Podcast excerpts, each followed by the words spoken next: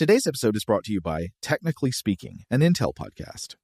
When you think about the future, what kind of technology do you envision?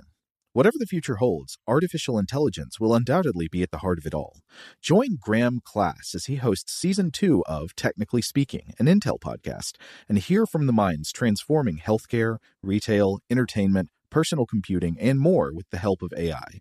Tune in every other Tuesday and explore the latest technology that's changing our world today and creating a more accessible tomorrow. Listen to Technically Speaking, an Intel podcast on the iHeartRadio app, Apple Podcasts, or wherever you get your podcasts. Xfinity has free premium networks for everyone this month, no matter what kind of entertainment you love. Addicted to true crime? Catch killer cases and more spine-tingling shows on A&E Crime Central. Crave adventure? Explore Asian action movies on Hi-YAH. Searching for something extreme? Check out skating, snowboarding, and more on Fuel TV Plus, the global home of action sports. And find crowd-pleasing bops on iHeartRadio's Hit Nation playlist. There's new free shows and movies to love every week. Say free this week in your Xfinity voice remote. Okay, picture this. It's Friday afternoon when a thought hits you. I can spend another weekend doing the same old whatever, or I can hop into my all new Hyundai Santa Fe and hit the road. With available HTRAC, all wheel drive, and three row seating, my whole family can head deep into the wild. Conquer the weekend in the all new Hyundai Santa Fe. Visit HyundaiUSA.com or call 562 for more details. Hyundai, there's joy in every journey. Rev up your thrills this summer at Cedar Point on the all new Top Thrill 2. Drive the sky on the world's tallest and fastest triple launch vertical speedway. And now, for a limited time, get more Cedar Point fun for less with our limited time bundle for just $49.99. Get admission, parking, and all day drinks for one low price. But you better hurry because this bundle won't last long. Save now at cedarpoint.com. Welcome to Stuff from the Science Lab from HowStuffWorks.com.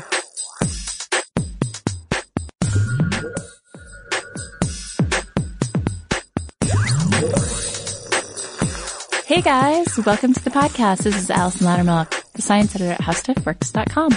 And this is Robert Lamb, science writer at HowStuffWorks.com. Tell me something, Allison. Do your kids play with sea monsters in the bathtub, in the swimming pool? Um, not so much yet. Yeah? Uh, they got a couple of fish that squirt out water, which are pretty exciting. A frog that's getting a little moldy, to be honest.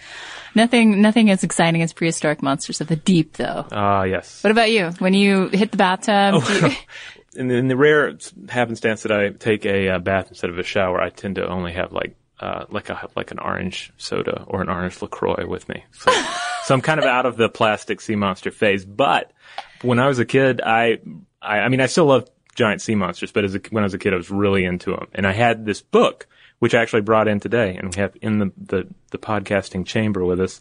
Um, and it was uh, titled uh, "The Macmillan Illustrated Encyclopedia of Dinosaurs and Prehistoric Animals." Yeah. and it's fabulous because it's like every other page is a is like a, a double truck spread of um, of these awesome uh, prehistoric uh, monster um, illustrations. I had a lot of fun going through it, definitely, when we were picking out the animals that we wanted to feature. Yeah. Cause it's dinosaurs and then later on it gets into prehistoric mammals that are awesome, you know, cause it's like giant horses and, and, you know, killer sloths and things like that. And then there's a whole section with, with the, with the sea creatures, the sea monsters, if you will. And, and they're amazing. I I mean, the, the illustrations, uh, they had several different illustrators, but uh, a guy by the name of uh, Colin Newman did the fish and amphibians. Yeah, and all the animals seem to have a slightly different personality. Yeah. As you pointed out. Yeah, it's like they, uh, and don't get me wrong, they they look very scientific. There's nothing cartoony about them, but there's something about the way they're drawn, yeah, where they have kind of, they seem to have their own little personalities. Right, the Shonisaurus, which we're going to talk about in a little bit, kind of seems like it's almost smiling. It seems merry. It seems like a merry marine. Ma- Like a merry fat dolphin. yeah. Like I kind of expect, he kind of looks like he should be like dressed up like a, like a 1920s billionaire, you know, kind of a monopoly man, like going, like floating down the street in a, like an underwater New York. yeah, yeah. So before we get to some of uh, the ancient rulers of the ocean that we want to talk about today, who who's ruling the oceans today? Who who are the big marine? Uh, who are the who are the, the rulers today? Well, um, as uh, as anybody who's ever watched Shark Week can tell you, uh, the great white is pretty awesome. Great white is pretty Yeah. awesome. And and how big's great white get? Great whites can get about between 20 feet and 25 feet. Yeah, it's pretty sizable. They look pretty fierce, and they can definitely uh, chomp down on pretty much anything that gets in their path. Yeah. Well, I was wondering when we were talking about great whites, um, I mean, great whites have been around for a long time, so I really wanted to check on that. And they've been around as long as uh, 18 million years ago to 12 million years ago. And then if you look at the great whites' ancestors, they might go back as far as 50 million years ago. So it's not quite, but that's still, that's not quite as old as some of the characters. Yeah, we're, gonna going back like double that for uh, for the the guys we're looking at. Uh, and of course, the as far as we're talking about sea monsters and and just giant underwater creatures, because obviously creatures in the sea can be larger than the creatures on on uh, the surface because of uh, you know they're suspended in water, etc. And so today we actually have the largest species, uh, as far as we know, that has ever uh, existed, and that is the blue whale. Yes. And what are the measurements on the blue whale? It's pretty astounding. Um, 70 to 80 feet in length, although they have one recorded at 106 feet. So that's pretty crazy. If you assume, I don't know, 10 feet to a, a building story, so that would be equivalent to a, a 10 foot building. wow. I'm sorry, a, a 10 story building. Well, yeah, not a ten foot Building, A building, 10 but, foot building, that would be kind of silly. yeah, I knew what, I knew what you were getting at. Yeah, and they're and they obviously weigh a ton too, as much as 150 tons. And uh, the females, of course, are larger than the males, which is nice to hear sometimes. Cool. Now, one of the uh, distant uh, relatives um, of of modern sharks was the uh, the megalodon. AKA big tooth. Yeah, and and this one is a is a, a favorite I know of a lot of people out there because uh, there's actually a whole series of books, um, the Meg books. I've not heard of those. Yeah, it's uh, uh, forgive me, I can't remember the author's name offhand, but there's a there's a series of them, and they're um, it's actually I've never read one- read one, uh, so the fans will have to correct me if I'm wrong on this, but there's um, it has to do with like there being like a deep area of the ocean that's still warm, but it's cut off from the rest of the ocean by like a really like chilly layer. Okay, so species evolving in Yeah, isolation so they have like yeah isolation, and they're all like running wild in there, and then scientists you know end up accidentally freeing them, and they run rampage Jaws like all over the ocean. Wait, was this a Michael Crichton novel or no? No, no, it's like it's it's it's some of the, it's another dude. Um, and they almost made a movie out of it or something. But but it's one it's it's one of these where I think it involves like it, each book ends up involving shark giant sharks battling other prehistoric creatures, and it's part of this. I don't know. There seems to be this whole like subset of fandom on uh, on the internet where people are really into um, prehistoric sea monsters and imagining what their battles like their Godzilla esque battles would would consist of. You know, uh, which is pretty cool. What was that MTV show where they used to have the um the different celebrities battling it out in the in the ring? Uh, So sor- sort of- celebrity deathmatch. Right, right. So death match, except with Yeah, except with uh, with prehistoric monsters. right, right. So let's talk about some of the the characters we're going to get around today. Yeah, we're we're dealing with uh, with some legitimate prehistoric uh, monsters here. We're, we're we're shying away from the the prehistoric sharks and getting into uh, what a lot of people would would probably say like dinosaurs of the deep. Yeah, let's kick it off with the Shonisaurus. So Yeah. as we were just talking about, let's imagine diving into the waters about 248 million years ago. And yeah, uh, let's going let's way back. This is the Triassic period, I believe. Yeah. So let's imagine that we're uh, going to dive into what is now present day Nevada, except then it was uh, covered in water. And you might have encountered this gigantic marine reptile. That, to my eyes, like I said before, it looks like this sort of massive pot-bellied dolphin with a slightly sharper beak, as opposed to the more rounded ones you might see on a bottlenose dolphin Right. today. But that sharper beak only had teeth at the front, which I didn't find particularly scary. So I'm, I'm not sure I'm going to qualify this as a legitimate monster per se. Well, still, I don't know. Teeth only at the front. That's kind of creepy.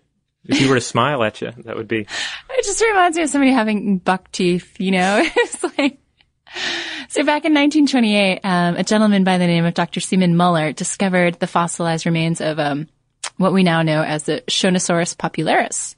And Muller discovered. That's why he's so uh, like proud looking. He's just he's a popular dude, right? Is that what that means in Latin? I th- popular, a, a popular Shonisaurus, I Yeah. think is what they're getting at, but sure.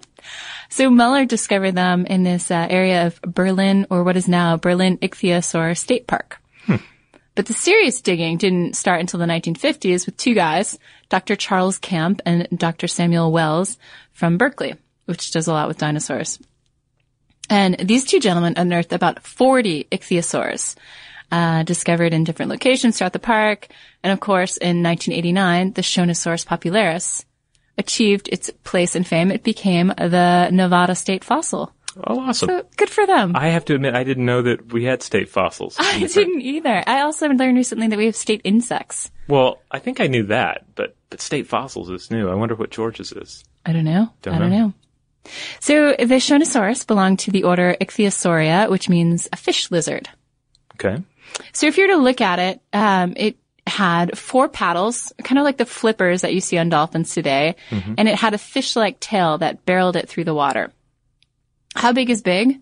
Like 49 feet, roughly 15 meters, according to some measurements. And that's about double the length of the larger great whites. Yep. Put that in perspective. And so that was for one particular species, the Popularis, and then they unearthed another species um, called the, I believe, the Sickian- sikanniensis, and that might have been even bigger. So the Shonisaurus breathed air just like dolphins do, but the Shonisaurus didn't lug its massive body to shore to lay eggs. Instead, it gave birth to live young at sea, like its fellow ichthyosaurs. So this is pretty cool. I was reading um, that scientists unearthed the fossil of an adult female ichthyosaur giving birth. Oh, How wow. cool is that? that's that the cool. fossil record was able to capture that. That's I think that's just amazing. Yeah, I mean, it's one thing if you can get one just sort of standing there, but if, when you when you when you get like fossil uh, finds that involve yeah birth or or or you know eggs or or like occasionally it'll be like two dinosaurs duking it out, you know. Mm-hmm. Yeah, so taken together, you kind of wonder why uh, the ichthyosaurs, of which the Shonisaurus was one, uh, died out because there are some pretty highly successful animals, and they occupied, uh, according to scientists, um, the ecological niche of today's dolphins. Okay. And so they're around for about 100 million years. So I would definitely say that's a that's a good run. Yeah. So that's the Shonisaurus for you. Okay. I hope you guys have a good picture. And if you don't have a good picture of the Shonisaurus, look it up because he's he's worth a gander. Yeah. We'll have to put some pictures up on our uh, Facebook page. Yeah, there there are a lot of uh, pictures out there, so surely we can find a few we can uh, link to. So let's swim over to a different order, the Plesiosauria order. Yeah, and this is where um, I mean the other guys were great, but the the plesiosaurs are is are where it really gets awesome. Um, and the the one I'm going to mention here is the Liopleurodon. All right. And uh, this guy looks. This is when they they really start looking fearsome. This doesn't look like a fat dolphin. Uh, let's turn the page there so I can actually gaze upon him again. Yeah, he. I mean, this looks like something that would battle like Godzilla. Um, like he's very very streamlined looking. Um, looks kind of. If you've seen like a whale skeleton, you know, like the the actual sk- uh, skull isn't uh, big and bulbous. You know, uh, that's kind of like the the overall shape going on with the uh, uh, with the Liopleurodon. So it's very streamlined looking, has a and has this like very sort of cruel looking head, big thick football player neck, um, streamlined body, and these massive uh, flippers. And so uh, paleontologists believe he was um, probably extremely maneuverable uh, in in the water and could uh, move at different depths uh, pretty easily, and was uh, probably an excellent long distance swimmer Okay. and uh, where I I've actually seen some like uh, some some computer animated kind of videos where they show this guy and uh, one of his relatives uh, like just sort of like popping out of nowhere and like biting the head off of another uh, underwater creature, which is cool. And I imagine that's what the end game of this uh, was like. But uh, but I really dig the idea of of him being like one of these long pursuit uh, killers. You know, where he's like he's chasing after him and he's just going to wear you down over time which uh, which is actually kind of like early human hunters. I mean, in the sense that uh, early human hunters did like a long pursuit of a of, of an animal and then eventually wore it out. Right. Well, another possibility is that he could be engaged in those long swims to find a mate, right? Yeah, that's true. Yeah, they were these were probably guys that covered a lot of territory. Um, another part of that big, cruel looking head he's got is uh, he had some powerful muscles uh, to drive the teeth into the prey. What was its prey? Uh, pretty much anything it wanted because this was a this is a top predator. Um, And those are pretty rare, right? yeah. I mean, oh, when you think about the structure of the food chain, you got a couple of folks sitting on top or animal species sitting on top and then a whole mass uh, accumulating on the bottom. Yeah, like I, I've seen, I like the explanation of it as a as a pyramid, you know. And at the bottom of the pyramid, you have is the thickest, and that's where you have all the plant life. And then as you move up the pyramid, you have uh, the, the herbivores, the uh, omnivores, and then the carnivores. So the guy sitting at the top is just like you know, like Or one. the animal, the other animal. Well, yeah, yeah, guy or animal. Well, you know, I'm using guy in a very general sense. Sure, the yeah. the, uh, the animal setting at the very top of the pyramid on this, which I like to imagine being like on a throne of bones. You know, like he pretty much runs the show, but that whole pyramid supports him. So there's uh, so that's that's actually one of the interesting things when we get into looking at uh, the fossil records and these like super predators and these these top predators is that uh, there weren't that many of these guys out there com- compared to the rest of the biomass that was uh, ruling the earth in those days. So uh, so we have we often have a lot less to go on. Um, I should also mention that the uh, Leopterodon. Uh, this was a late Jurassic uh, creature, so about 213 million years ago. Where have we found some of these guys? Um, they have shown up in uh, the uh, in uh, eastern England and northern France, uh, you know, dating back again about 160 million years or so. And uh, uh, oh, and, and this was pretty interesting too. Apparently, there has been some uh, um, some misinformation about their size. Okay. Um, generally, we're looking at about 39 feet in length, but uh, there've been a there've been like a documentary or two that have uh, have exaggerated it to 82 feet. oh my. Yeah, which is quite quite an exaggeration. And um, uh, and I was reading up on this, and, and uh, some of the reasons get pretty interesting. There's um, probably the internet's biggest um, uh, Plesiosaur fan is uh, this guy named uh, Richard Forrest, and he runs Plesiosaur site, which is uh, like uh, just do a search for Plesiosaur site and you'll find it. And uh, and he has a whole section where he talks about like some of these size controversies, and uh, he says it comes down to like two different things. On on one hand, again, you don't have a lot of fossil record for these big killers. Uh, so you kind of have to throw in some estimation, you know, like a lot of times you're estimating their size anyway based on like their jaw uh, size. Extrapolating from yeah. there, sure. And then, then also you might, you're, you're thinking like, all right, I have X number of skeletons of this guy, but this is, this is not, you know, the, the one that I have here is probably not the biggest. So we can probably estimate that they get maybe 20% bigger. So then you, so you end up saying, hey, the species can get to this length. And then, uh, then also, uh, he said that if you're, if you have, you're trying to get funding for your study, then apparently size matters. So you want to stress the, the size of your creature, you know? Um, and, uh, and then finally, he uh, referred to something, uh, and I love this, uh, a process called Godzilla, God, he said Godzillaization, which sounds like you would want to say Godzillification, but Yeah. uh, at any rate, uh, this has to do with the the media picks up on one of these stories and the the uh, dinosaur. Mm-hmm. Like the Predator X. Yeah, like the Predator X, which we'll, we'll get into. Yeah, he just gets more ferocious with each media.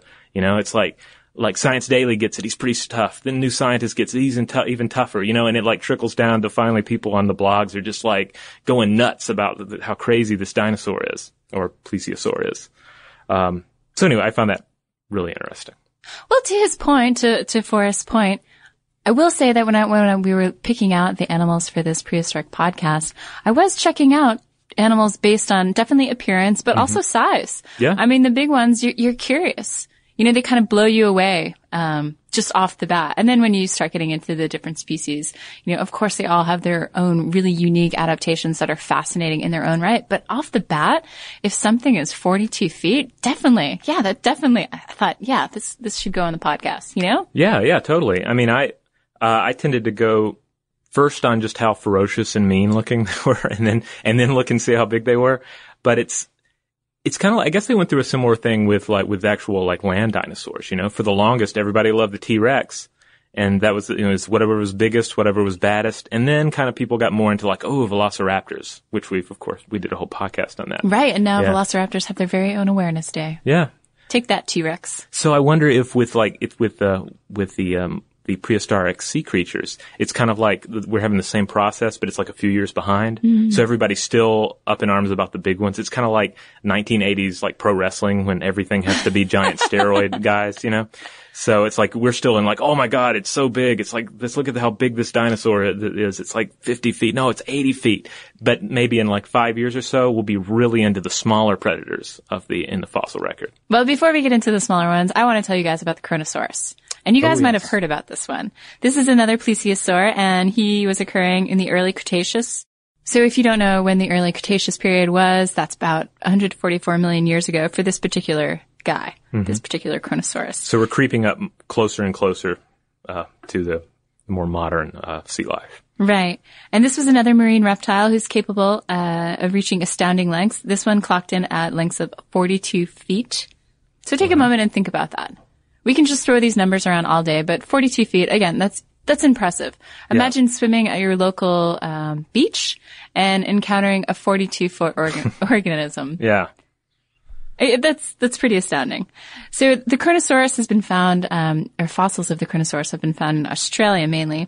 It's the biggest known plesiosaur. It had a flat-topped head, and if you think of a crocodile head, that's what that's what to me it kind of looks like. It's reminiscent of a crocodile head, but it had those four flippers, and it had this body that tapered off into a point. It wasn't a tail exactly, didn't have a lobed fin or anything like that, but just kind of tapered off.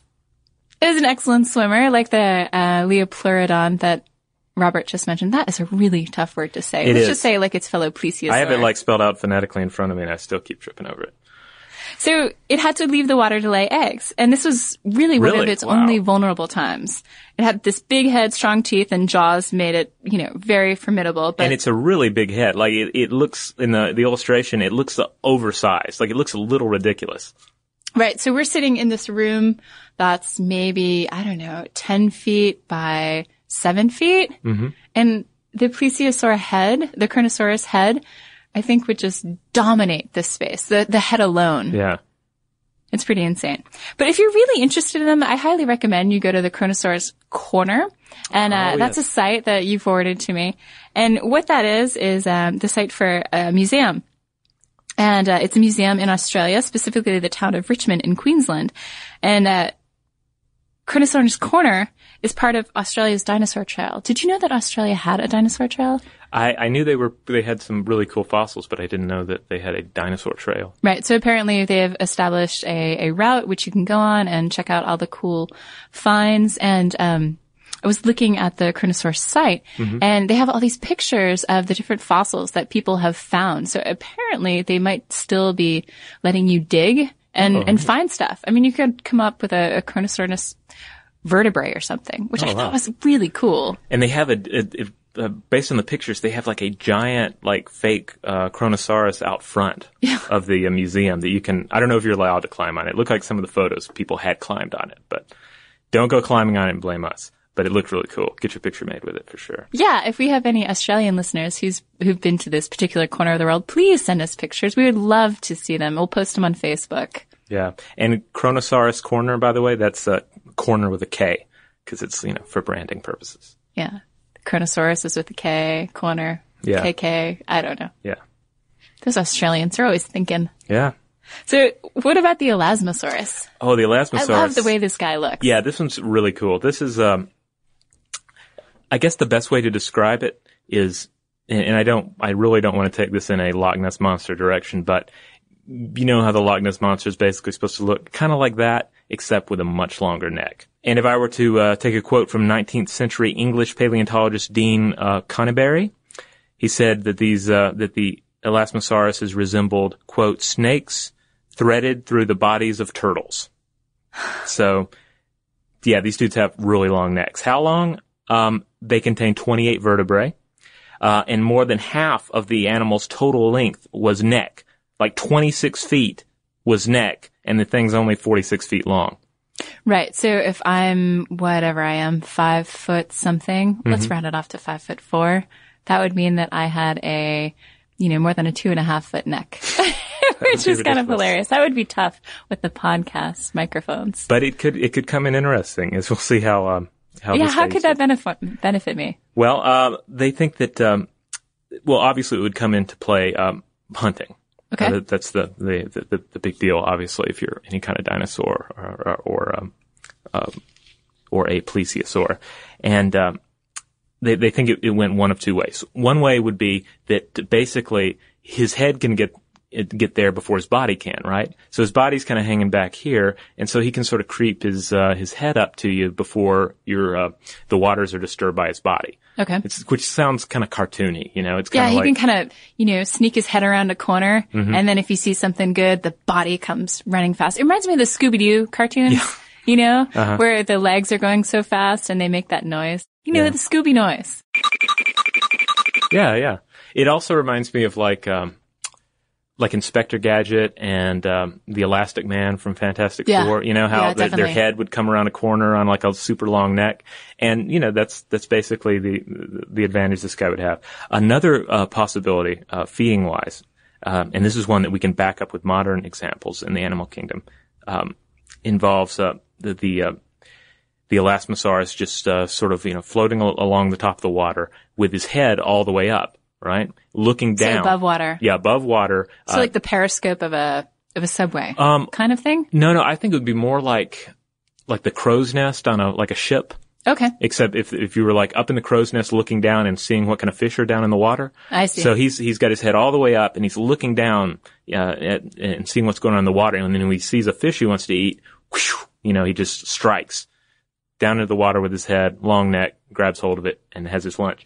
And there is a there's actually a bird that has a similar uh, practice today, and it is called Snake bird, right? yeah, uh, an an a anhinga. Uh, and I looked up a picture of this guy, and you definitely get a real prehistoric vibe off of him. Um, that's um, if you want to do a, a, a Google image search, it's A N H I N G A, and uh, he's got this creepy long neck, and he just kind of sits, you know, up in the water, uh, you know, kind of swan-like, ready to strike, and uh, yeah, it's really cool. So that that's that's one way they think he uh, this guy would have eaten. Um, so so that's the uh, Elasmosaurus in a nutshell. But I found like one other like really cool um, fact about uh, about this particular um, prehistoric uh, sea monster, and it actually takes place in the Old West. Oh, give it Yeah. to me. What you got? All right, so um, and and I was not familiar with this. This may actually merit a whole podcast at some point. But uh, there was a period during the Old West uh, known as the Bone Wars or the Great Dinosaur Rush, and uh, this just comes to We should do a whole Rush series podcast because I also want to do one on the uranium rush of the 1950s. oh cool yeah Yeah, if you guys have fresh ideas for podcasts. Besides gold rushes. Yeah Or maybe we could do some interesting twists on Gold Rush. Besides, also, Sarah and Katie will, will have that for Stuff You Missed in History class. But tell me about the Bone Wars. So this one is, you know, guys, you know, the gold rush, was of course, was, you know, people rushing out into the, the wilderness because there's gold out there and we got to have it. This is more, instead of like grizzled old prospectors, this is like Yale, um, educated, uh, paleontologists rushing out into the American West to try and find fossils. Heck yeah. Yeah, and to get the prestige and honor of, you know, of discovering these things. So, uh, um, you have two guys in particular though. Um, one name, uh, one name Marsh and one name Cope. Okay. Edward uh, Drinker Cope. And these guys like were friends at one point, but then just just totally had a falling out uh, over competition for these fossils and and and so they they started feuding with each other. And when I say feuding, I mean they were resorting to bribery, uh, theft, destruction of bones. Um, they were attacking each other in the scientific publications, trying to ruin each other's credibility and sabotage their funding. I mean, th- these guys were getting really nasty about uh, about about bones. And uh, so so also they're you know rushing to to get things done, right? So what happened when they went to Kansas? They went to Kansas and uh, and Cope found an Elasmosaurus um, uh, fossil, and so he starts like putting the you know putting together the pieces and trying to figure out what the overall you know um, body of the animal looked like. And in in his uh, haste, he managed to put the head on the wrong end. Uh, on the tail, so he ended up with the head on the tail, That's unfortunate. and then he, he sent this off. You know, it's go, it goes to publish, and and when he finds out what he did, he starts buying back the copies at his own expense. Uh, so that nobody will see this horrible illustration that he presented. Marsh, his enemy, uh, meanwhile, takes just rich delight in this and just starts like like hammering him even more. Even though Marsh uh, later on made a similar mistake with the Brontosaurus skeleton. So uh, it, I don't know. It, it sounds amazing, and there's actually a um, a graphic novel account of this uh, titled uh, Bone Sharps, Cowboys, and Thunder Lizards, a tale of Edward Drinker Cope, uh, Nathaniel Charles Marsh and the Gilded Age of Paleontology. Uh, it looks really cool. Uh, check that out. And that's by a guy named Jim Ottaviani. I Yeah. believe. Yeah, there's a whole uh, there's a whole comic book um, publisher uh, publishing house out there, and they just do awesome comic books about scientists. So Yeah, we'll put we'll have to put a link to that on Yeah, our definitely. Facebook page. So what about some, I mean, we don't have to go all the way back to, uh, the Bone Wars to figure out some modern day controversy around uh, fossil finds. What about Predator X? Uh, yeah, Predator X is the big one. Just uh, just came out last year in uh, 2009 out of uh, uh, I believe the um, Norwegian expedition. Yeah, up around uh, uh, Svalbard actually. Oh, right. mm-hmm. And uh, uh, this was a um, uh, you know studied by Oslo's uh, Natural History Museum, and uh, and they found these uh, these fossils, and it looks to be a 49 foot uh, plesiosaur. Uh, very similar. Which they dubbed Predator X. Yeah, dubbed Predator. Predator X is not the official title. In fact, it has no like official species, uh, you know, name as of yet. No official classification. I guess they're still working on that. But a lot of people are thinking that it's a plesiosaur, like the Kronosaurus. Yeah, yeah, it looks very similar to the Kronosaurus and the Liopleurodon. Um, I rushed through it, to the pronunciation there because it didn't have the, the word in front of me. But, uh, but yeah, a lot of people think it's one of those two. Uh, or not one of those two, but very similar, you know, except bigger. Um, how big? Uh, they're saying that this, uh, this guy would have weighed around 50 tons, um, with a foot long teeth and, uh, and yeah, and would be 49 feet long. Um, And the, its, its head makes the T-Rexes look like a, you know, a bobblehead. Yeah. And we keep picking on T-Rex. I feel kind of bad, you know, because uh, T-Rex, he's a land-based animal. It's like if you put him in the water and he evolved, I'm sure he would have been bigger. That's true. Yeah. We'll lay off the T-Rex. So, uh, so know, the jury's uh, still kind of still kind of out on uh, on Predator X, exactly what it was and and uh, you know what it was up to. But clearly, it was um, some sort of massive, uh, you know, probably a plesiosaur, and was you know at the top of its food chain. So it's pretty pretty awesome looking. So there you have it. Um, we've run through four really cool prehistoric uh, sea monsters, and uh, uh, there's some of our favorites. You guys may have some favorites out there. Feel We'd love to hear them. yeah, let us know. Um, and do let us know which one you think would win in a, uh slugfest between uh, between various uh, sea monsters of the deep. Yeah, you can always send us an email at sciencestuff at howstuffworks.com or check in with us on Facebook at Stuff from the Science Lab or on Twitter at Lab Stuff. Okay, so what you got over there? You got some listener mail you Uh, want to share? some listener mail. Uh, we recently did a uh, really cool podcast on uh, the Kardashev scale. Yeah, yeah, and we did. Uh, this, to remind everybody, this is the uh, the scale, you know, like type one civilization, type two, and it has to do with energy usage of a planet and how you would um, like the different levels of technological sophistication for a civilization. yeah. Yeah. So uh, it shows up in science fiction a lot. Um, so we put the call out to the listeners: Hey, uh, what's a good example of a you know a type four civilization? Kardashev only covers type one, two, and three. That's planetary, solar, and um, and uh, galactic energy. So four would be something beyond those three. So, uh, A so couple not- of you guys wrote in with ideas. yeah, yeah. So let's see. We had uh, we heard from Marcus, and uh, Marcus uh, pointed out an example in the Star Ocean RPG video game franchise. He says, "quote It involves people who are in a Type Two civilization, but in the game they have only just recently achieved Type Two, and once they do, they right away discover intelligent life. The other civilization had always known about them, but rules had been made." Uh, that t- type 2 should not interfere with the natural development of underdeveloped civilizations. So it deals, uh, you know, to a large extent with, uh, with Kardashev, um, classifications. Uh, then we heard from Mo, and Mo uh, says, "quote It seems to me that that you could make another universe. That if you could make another universe, you would somehow tether it, tether to it, and find some way of using that tether to generate power. If you needed more power, you would just have to either wait a bit or build more universes. What you don't uh, solve your if you don't solve your energy problems." Uh, uh, you know, one way to do it is to build another universe.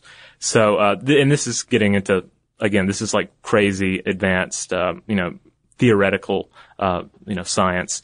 And But I love how we just throw it out there. Yeah, Yeah. let's just build another universe and Yeah, well, harness the power from that. yeah, apparently they went into it in a uh, there's a, a recent uh, like Radio Lab uh, episode where it's like to uh, uh, Robert Krulwich is talking to somebody about uh, do do it yourself universes and what that would entail. And certainly, if you could create another universe to generate power, that would you would be at least type four, maybe I don't know, maybe type five if to, to, to get you know real silly about it.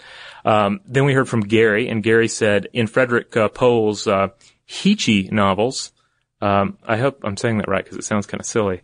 Uh, uh, there is a race called the Foe, who were uh, Type Four. They were uh, actively trying to collapse our universe into a big crunch in a tip in an attempt to re-engineer the universe when it big banged again into an all-energy, no matter universe because it would be better for their form of life. I'd say engineering an entire universe from the start is type 4, and then he also uh, uh, pointed out that there's some examples in the Stargate universe. But uh, the stuff in Frederick Pohl's book, uh, that that's definitely uh, type 4, and that sounds pretty awesome. I really need to read uh, some of his stuff. All right, so that's cool. We covered Kardashev scales, Monsters of the Deep, and if you want to read more about any of those things, check out our homepage at howstuffworks.com. And thanks for listening.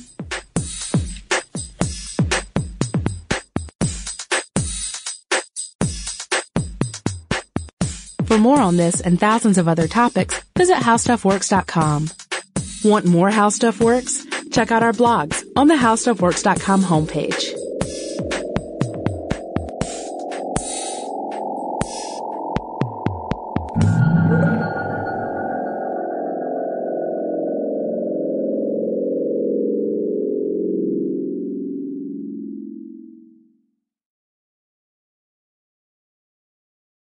Today's episode is brought to you by Visible. The future of wireless is here, and it's transparent. Switch to Visible, the wireless company that makes wireless visible. Get a one line plan with unlimited 5G data powered by Verizon, just $25 a month, every month, taxes and fees included. No hidden fees, no surprises, no, really. What are you waiting for? Get with the times and switch to Visible at visible.com. Monthly rate on the Visible plan for data management practices and additional terms, visit visible.com. Okay, picture this. It's Friday afternoon when a thought hits you. I can spend another weekend doing the same old whatever, or I can hop into my all new Hyundai Santa Fe and hit the road.